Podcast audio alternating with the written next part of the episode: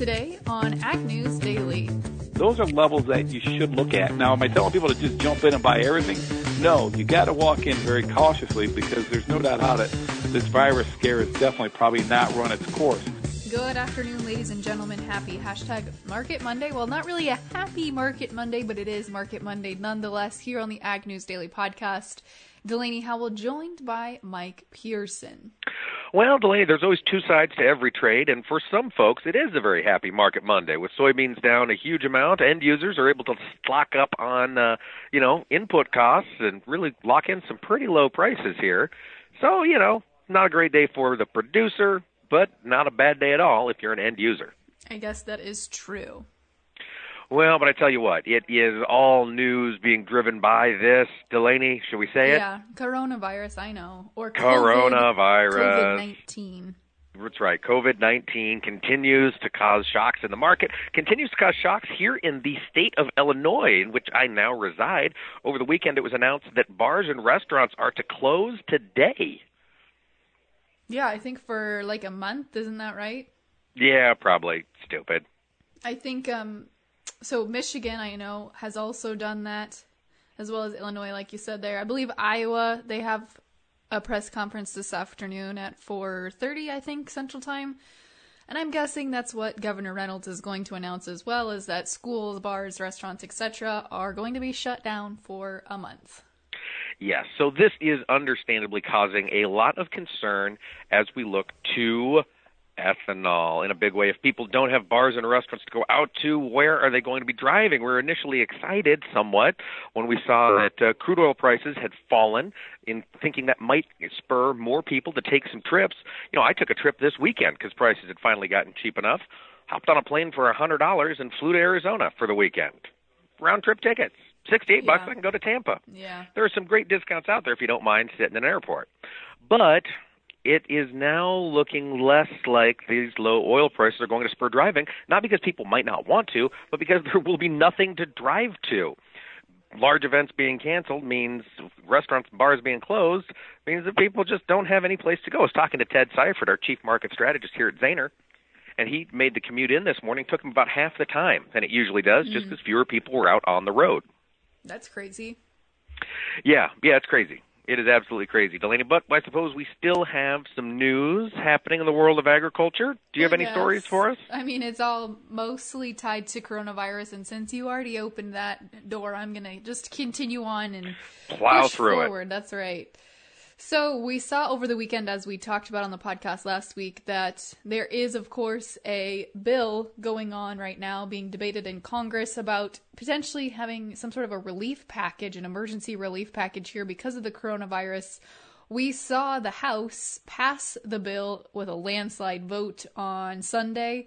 We're now waiting all eyes on the Senate to see what they do and how quickly they can act on this relief package essentially it's going to be a lot of um, dollars for those folks that can't work because their works are shut down or like the bars and restaurants thing for some of those folks who don't have vacation days or sick days whatever uh, we'll have some money sent to those folks as well as a lot of snap and food distribution and food assistance packages. Will be a large portion of that bill but sounds like it is just a matter of time before the House passes it as well.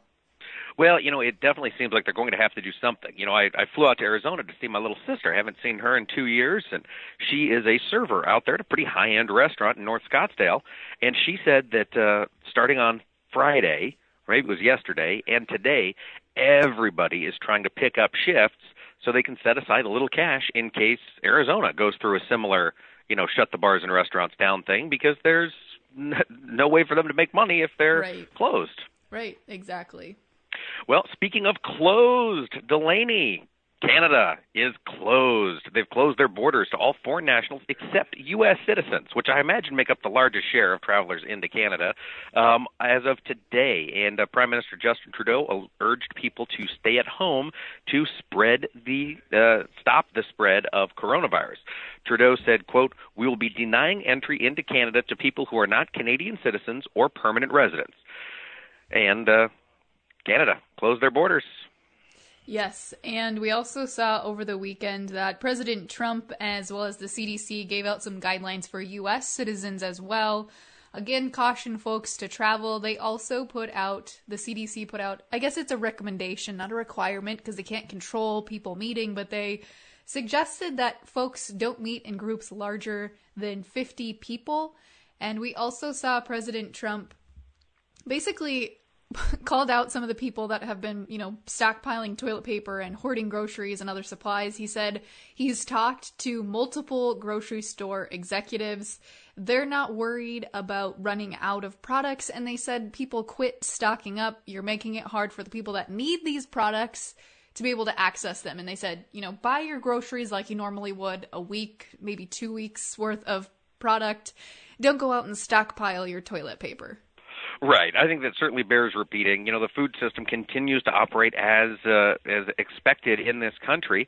The challenge is that with everybody rushing to the store and stockpiling, shelves are going empty before new Yeah. supplies can be delivered. I mean, the, the, we're not running out of food. Everybody, we're fine. Chill out. Farmers are still going to farm. It'll be great.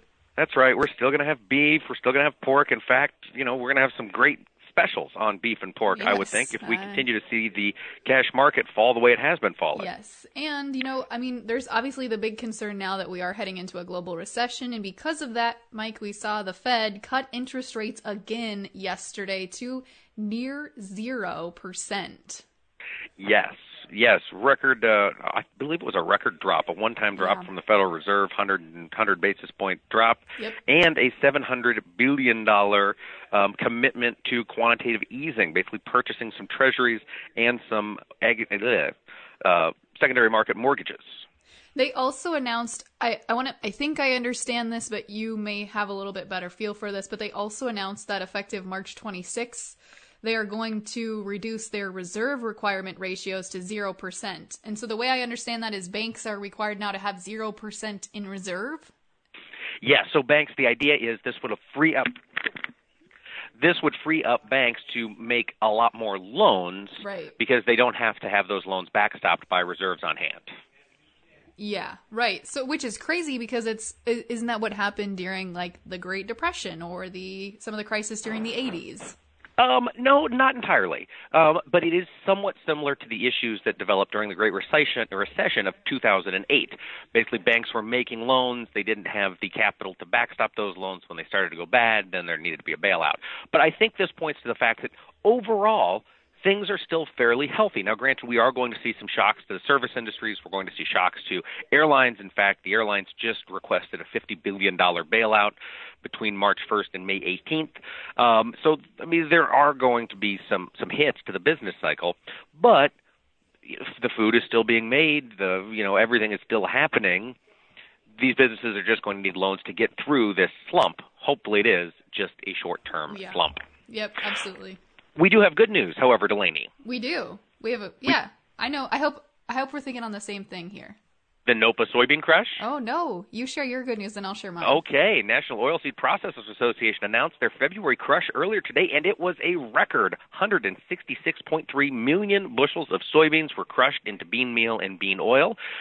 Um, this was, uh, like I say, a, a record high, and we've also seen some exports.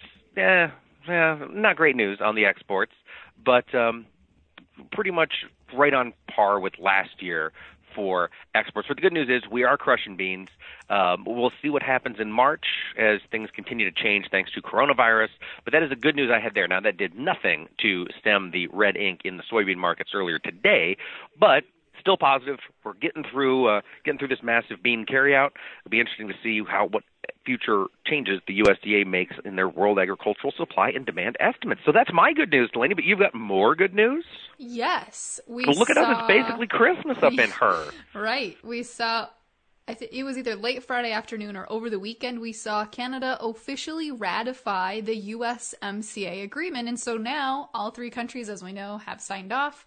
We're heading now into implementation process. All right. Well, that is good news. And Delaney, guess what? What? I've got one more piece of good news. Oh, good. U.S. corn export inspections posted the biggest weekly total in 41 weeks. Uh, basically, we inspected 978,000 metric tons for export, which was in line with analyst expectations, but on the very, very high end. Analysts were expecting 800,000 to 1.05 million. We came in at 978. So, very, very strong week. We did see a lot of traditional purchases from our regular customers. Mexico and Japan were the biggest buyers. And then we also saw a number of South and Central American countries step up and make some purchases. So that was the uh, that was the good news there. We're getting that corn not just purchased but shipped off the coast of the U.S., helping bring down those carryouts. Yes, well, I think the that might be the end of the good news for today. But uh, the other couple of quick pieces of news I had were still, unfortunately, coronavirus related one of which is the USDA has had an employee test positive for COVID 19 and has shut off part of their headquarters in Washington, D.C. We hmm. also mm. continue to see President Trump remain adamant that China is going to follow through on promises to purchase U.S. ag products this year. However, I don't understand how they can possibly think that's going to happen. Say that one again for me, Delaney. President Trump remains adamant that China will continue to buy, you know, that $36.5 billion worth of U.S. ag products, but I don't oh. understand, you know, how he can think that will possibly happen. Yeah, yeah, I'm not sure either because we definitely saw a drop in soybean inspections going to China.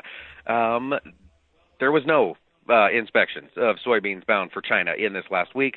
Total U.S. soybean export inspections hit 436,000 metric tons, down from 579 in the previous week, and well below analyst expectations of 525,000 to 725,000 metric tons. Um, basically, all because China didn't step in and, and take any deliveries this past right. week the biggest shipper or the biggest buyer of beans shipped was Egypt, in fact, which I thought was interesting. Well, yeah, I think China's been watching and knowing that we're probably uh, making our way here towards the bottom. Hopefully soon. Who who knows? We're going to talk to Jim McCormick about that here in just a little bit. What the markets, but I'm guessing they're going to wait as long as possible to make any sort of ag product shipments and purchases because they know that commodities are definitely going to continue to probably head lower from here. Yeah, yeah, certainly has been a volatile week and a half, Delaney. But I tell you what, I'm all out of news. Should we jump into markets, or do we have any more stories for us wait, today? okay, wait. I lied. I have one other. I guess if you want to call it good news, I'm going to call it good news. But lay it on us. For those of you who procrastinate on doing your yearly taxes, it seems that because of COVID 19, we're also going to see the IRS push back the tax date, which is typically Hooray! April 15th. Um, lawmakers, from what I've read, are calling on the IRS to push back the deadline for as little as three months. Really? Yeah. So they're they're they're asking April to May, May least, to June, June July. Yeah. So I've got until July to actually well, uh, get out my tax paperwork and get stuff done. That's not that's not gospel yet, but they're expecting to see some sort of announcement made today, likely. All right. Well, you'll have to keep us apprised and uh, yeah, hopefully I can continue to put that off. Yes, I know. I figured you would be one of those people that would be procrastinating on that. Absolutely. I'm a big believer in the oh shoot, it's April 13th. Let's throw some numbers together and get a check in the mail because I'm always having to write a darn check. Yeah, I know. If I were getting a refund, by golly, I'd have it done on the 1st well, of January. You're also probably going to be a lot more delayed this year to get refunds back too. So I guess whatever side you fall on, good news or bad news. Right. Well, it's good news for me. Well, it's good news for consumers of commodities today, Delaney. Bad news for producers, like you say. There's good and bad news on both sides of these stories. What do you say? Should we jump in and see finally where the market's wrapped up for today? Let's do it, Mike. And of course, our markets are sponsored by agmarket.net. We're talking to one of those great folks here in just a little bit, Jim McCormick. So stay tuned. But in the meantime, if you've got questions, you can always head to their website, agmarket.net, to get more information. Fantastic. And I know they have spent the past 24 hours, just like the guys here at the Zaner Ag Hedge office, trying to get a handle on what is going on in these markets and try to put strategies together to help folks manage some risk. And risk we have. Starting with the corn market today, the May corn contract down 11 cents to finish at 354 and three quarters. December new crop down 6 cents at 367 even. In soybeans, the May was off 27 cents on the day, closing at 821 and three quarters. November new crop down 19 and three quarters to finish at 8 44 and three quarters. Over in Chicago, wheat, the May contract down 8 cents, dropping to 498 even sub five dollar wheat. First time we've seen that in quite a little while. December new crop down seven and a half to finish the day at five sixteen and a quarter. Looking over at the world of livestock, we've got the well live cattle, feeder cattle, and lean hogs all taking advantage of expanded limits today. Unfortunately for producers, the April live cattle contract dropped three dollars seventy two and a half cents at ninety one eighty five. June down four fifty to finish the day at eighty five twenty five. Over in feeder cattle, the March contract down. Excuse me, I don't care about March. April contract down 450 to close at 108.10. The May also down 450 to finish at 109.97.50. Lean hogs, the April contract down $2.40, closing at 53.97.50. The May limit down, expanded daily trading limit of $4.50 to close at 58.20. Over in dairy, we've got class 3 milk actually with a little bit of green. The March contract was up a penny at 16.35 with the April up 7 cents on the day at 15.97. Without further ado, let's kick it over to our friend Jim McCormick from agmarket.net. Well, as promised for today's hashtag Market Monday discussion, we are joined by Jim McCormick of agmarket.net. Jim, not a fantastic day to talk markets if you are a producer, but if you're an end user, today was probably some great day to great day to make an advantage of this market. Yes, it was. I mean, for the producers, no doubt about it. It's been a very frustrating day. See the markets down hard, pretty pretty much across the scale. But yeah, as you mentioned, Delaney, if you're an end user, if you look historically, when you get these beans or the carryout numbers we're projecting down at the low eights, it's where end users should step up and think, hey, this may be where I need to start locking it in. Same thing for December corn. Historically, December corn doesn't get much below 360 until we get through pollination and see what type of crop we have. So we're moving down to areas near levels that should be looked at on the energy side. You get crude oil below $30, historically, that's a good value. Heating oil, it gets the DIE diesel, guys. If it gets below a dollar, those are levels that you should look at. Now, am I telling people to just jump in and buy everything? No, you got to walk in very cautiously because there's no doubt about it. This virus scare is definitely probably not run its course. But now's the time, if you're an end user, to definitely step up and say, maybe I got to start at least dipping my toe into that water and start locking in some of these needs because they probably are undervalued in the big picture. Well, when you talk about end users, you know, one of the industries that has really struggled in this last year has been uh, biodiesel producers. When you look out at soybeans today after a 25 cent drop, is there would this be the time to, to jump in and try to catch that falling knife, or do you let things settle out for a day or two, see where the market really wants to go? Well, I think you got to let it settle out right now at this point in time. I mean, unless your your margins are really monstrous, but I doubt they are. I mean, the fact of the matter is, I think you got bean oil. I think today's trading at 13-year lows. You know, that's probably going to have more of an impact on those biodiesels when there's just there's so much bean oil in the world as the as the world economies are grinding down. Remember, guys, we're just hearing the headlines now of the coronavirus affecting the U.S. It is still running rampant across the world, so everyone's locking down. People are not going out to eat, and that's just having a negative impact down the line. Now, eventually, what you're going to find is things do get undervalued, and these end users will step up. But right now, I guess if you're asking my opinion, is today today we bottomed. Unfortunately, I don't think we're there yet. I think there's just too much uncertainty in the marketplace just yet as to where we're going to be a week, ten days from now on this virus front. And so, Jim, as you continue talking here, soybeans for both, I guess, old crop in particular, for folks that are still sitting on some old crop soybeans, thinking maybe they're kicking themselves if they didn't make some sales already. But what strategies would you employ for folks that are still sitting on old crop that maybe want to sell and buy back on the board? Well, right now, I guess I would tell people, we're telling people to take a very low risk type of position. Uh, if they feel like they need to move bean, bean specific or even corn right now to generate cash flow, I would say yes, you want to look at reowning it. I would probably go with more like a shorter term option play where your premium's not as much. The one thing we're noticing is the put premium is exploding. But the call premium's still not devaluing. There's not a steal out there, I guess is what I'm saying. But you know, you can come out there and just to put in, you know, an idea on it, like a July beans are trading at 8:30. You can come out there and you you can buy some, you know, 840, 850 calls, 860 calls, maybe for around 20 cents, where you at least know your fixed risk. That's the most important thing is know where your risk is. If you're tempted to go into the future side, and I have several customers are, consider buying a put on the other side where you at least know your worst case scenario. Because the fact of the matter, guys, is we're this is one of those what a lot of people talk about, a black swan event. We just don't know how this is going to play out. We're hopeful and optimistic we're near the lows, but if the virus gets out of control, and we have, you know, there's two ways we're looking at it right now. The first one's kind of the South Korea model where they kind of get this under control. And yet, as they talk about, flatten that line where we don't overwhelm the healthcare system and we'll get through this. And I think that's the case. This market's probably going to get closer to the.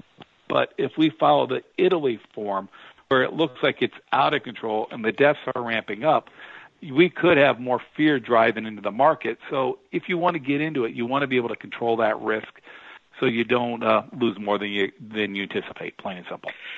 Yeah, yeah, they've uh, they've called these markets face rippers for a reason. So a day like today can certainly just rip your face off if you are unprepared or, or uncovered on the downside. Well, that's it. I mean, we're encouraging producers out there, you know, especially producers who've got spec positions on, take a realistic approach to how much risk you want to carry because right now there's just no way to quantify it. And I do want to stress, guys, in the long run, we are optimistic. I mean, the one thing I'm looking at is if you look at what we're doing, we what eight billion dollar bailout package was mm-hmm. approved over the weekend. What was the previous package? Was about another eight billion dollars potentially. Chuck Schumer just came out. He wants to put another $750 billion economic stimulus package into the system. The airlines are asking for $50 billion worth of bailout money. The question you got to ask is, how are you going to pay for it? No one's got the money. So you're pretty much going to have to print it, and you're going to probably bring inflation into the system. When you bring inflation into the systems, there's two things that traditionally happens. Commodities go up and the dollar weakens a little bit. So that could be the pretense – down the line. I'm not saying today, I'm not saying tomorrow. It may be months or even a year away, but the aspect of inflation coming back, which will be friendly commodities, is definitely in play because it's not going to be just the U.S. government. It's going to be Europeans. It's going to be the Asians. It's going to be the Chinese. It does not matter. Everyone's going to do everything they can to jumpstart these economies and get the consumer out and spending once we get through this virus, hopefully sooner than later. And that will be bullish and you will get that snapback in demand, especially on products that we deal with. Food. People have to eat. They have to eat, and one of the things we mentioned during the introductory segment to the show today is they are eating. They're going out there, they're they're buying the meat cases out of meat, they're buying the bread counters out of bread. They're, we're running out of food, quote unquote. Um, you know, basically at the retail level, and yet looking at the meat markets in particular, we continue to see fat cattle, lean hogs, feeder cattle completely collapse. And I know, as Ted Seifert is fond of saying, we trade futures, not nows, and so we're watching for the future um, economic hurt from this virus. But geez, aren't we getting down here to a real value level? The June live cattle at 85 bucks, August also trading at 85. I mean, yeah, there's a part of me that yeah. wants to just step in here with both hands. Jim, talk me out of it. Well, I think you can. I mean, if you look at it in a pure historical model, okay, you look on monthly charts of bean or monthly charts of cattle and hogs. When you get down to these levels, you are at value. And I know if you're a producer out there, you've got to be incredibly frustrating. I am right now. I mean, I look at it right now. The box beef jumped twelve dollars today, mm-hmm. and it mm-hmm. makes sense. It's jumping twelve dollars because if you look at the pictures flying around Twitter, the shelves are being empty. The, as the marketplace is a little bit of panic, a little bit plain and simple. How am I going to feed all these kids who are now home for the next two three weeks? So we're seeing that. The obviously those packers they're going to make a lot of money. There's a lot of sacrifice going on in the world right now. We're telling people, we're telling restaurants to shut down try to control this pandemic, try to keep people healthy. It'd be nice, hopefully, that we see this cash market not absolutely collapse and not follow the futures down. Instead, follow the box beef up. there's money to be spread around. Let's hopefully show these Packers will show a little bit of niceness to the ag industry and you know give back some of those massive profits they're going to have near term because like like you said you know near this market the futures market is just trading a pure panic of what's going to happen down the line you know near term would be nice but to answer your question yeah i think if you get down these levels you got to be looking at ways to get into this market consider low risk ways options if you're a producer down there but yes value is down here and you know the one thing i think you're going to see is is you keep people pinned up over the next couple of weeks, and everyone stays home and does not go out to eat. I know here in Illinois, I don't know where's the rest of the states, but in Illinois, they've literally shut down restaurants and bars. You can get food, but it's only takeout or drive-through. So we're going to keep a lot of people home. But what happens after, you know, blizzards and all that? People tend to get out. They're going to want to spend their money. They want to go back on vacation this summer. So I do think you're going to see a huge demand pop prop back, come back in, I guess I should say, to the beef and the pork industry. It's just a matter of timing. So to get into the market, you want to go very lightly if you're in it, because when it does happen, I believe it's going to be relatively quick. Timing is going to be the hard part to figure out, though, unfortunately.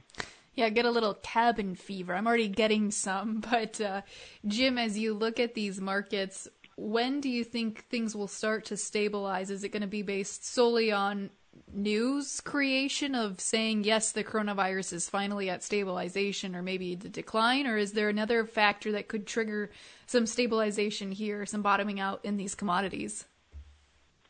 Well i think for on on the protein side i think the market's probably got to see a little bit of stabilization on the on the corona side of the situation.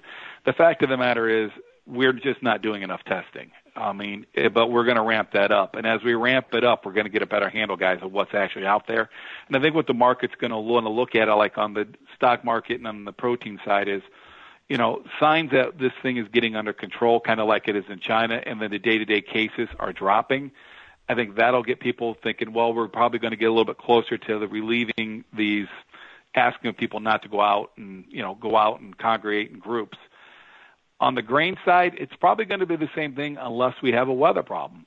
You know, that's the other problem we've got is, um, you know, we still got to get this crop planted, and we'll see what happens. I mean, the one thing our group is very, very worried about, we have not seen it. I want to stress this: we have not seen this, but the actual logistics issue could become a realized threat.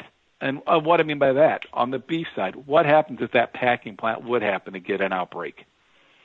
How long is that going to be shut down? Can they find new replacement workers?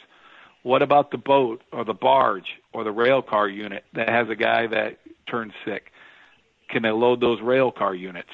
What about the fertilizer guy? What if that co-op has an outbreak? Can they get the fertilizer to your farm? There's just a lot of unknowns out there. But if there's some sense that we happen to have a wet spring or we cannot get the fertilizer on or something like that, the corn acreage debate gets thrown in the air, and all of a sudden it looks like we're not planting as many corn acres. Corn looks very, very cheap if that would happen.